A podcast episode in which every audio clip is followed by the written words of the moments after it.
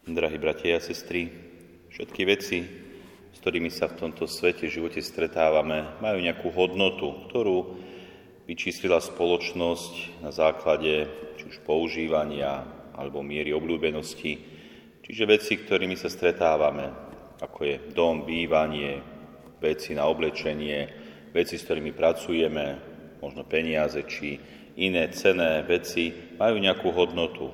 Hodnotu, ktorú v podstate musia mať, aby sme vedeli v tomto živote obchodovať a žiť. Ale akú hodnotu má človek, milí bratia a sestry? Dá sa hodnota jednotlivého človeka vyčísliť. Tým možno spoločenským, ľudským spôsobom, možno aj hej. Ale tým Božím spôsobom sme tak nevyčísliteľní. Hodnota človeka je nesmierna. A to hlavne kvôli tomu, že človeka stvoril na svoj obraz samotný Boh. Už to je obrovská hodnota človeka.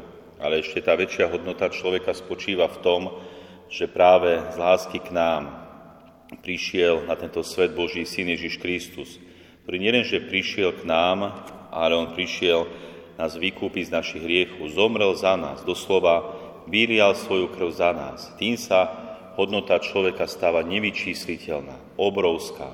Čiže láska Ježiša Krista, ktorá sa prejavila konkrétnom skutku obety a milosrdenstva voči nám. Týmto sa stávame naozaj nevyčísliteľne hodnotnými my ľudia.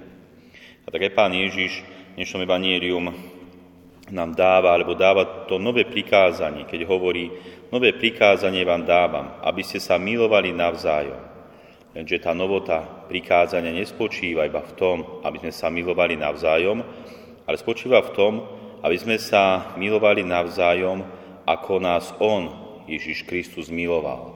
A my dobre vieme, ako nás Pán Ježiš miloval, čo dokázal pre nás, za nás urobiť. Že to nebola iba láska slova, že by Pán Ježiš hovoril, mám vás rád, milujem vás, váš nebeský Otec vás miluje, a ostalo by to iba pri slovách, ale tá láska sa prejavila v tom konkrétnom skutku.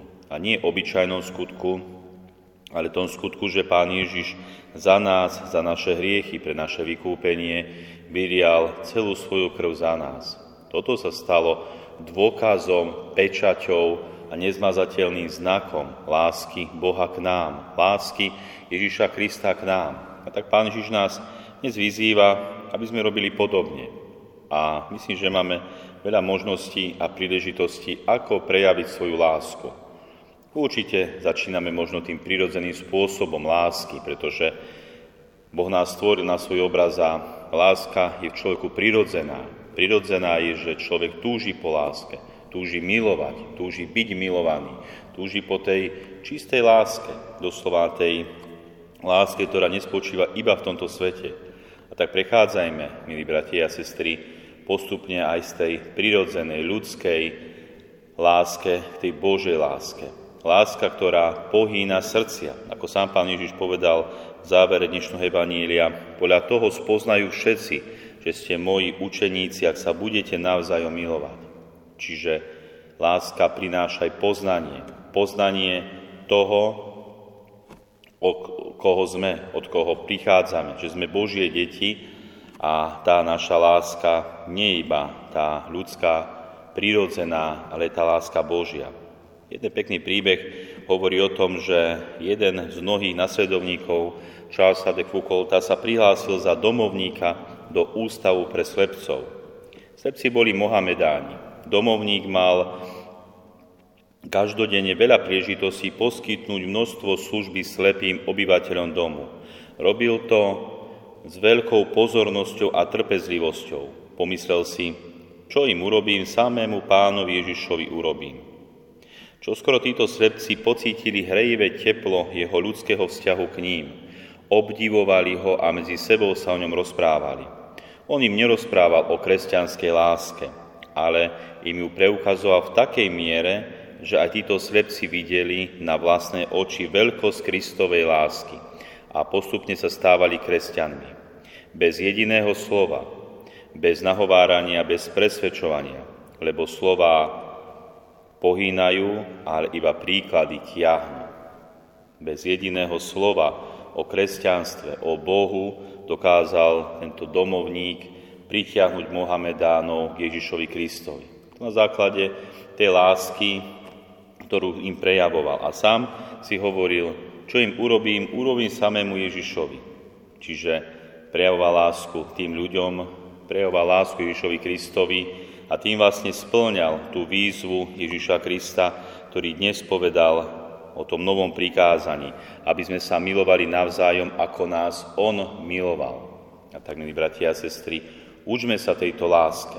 Táto láska niekedy prináša aj obete, obetovať sa, zaprieť sa, niečo vo svojom živote stratiť. Táto láska prináša aj bolesť, veď aj Ježiš Kristus mnoho trpel z lásky k nám na kríži. Čiže aj táto láska nie vždy bude jednoduchá, nie vždy bude s úsmevom na perách, ale iba táto láska je pravá. Láska, ktorá je spojená aj s krížom.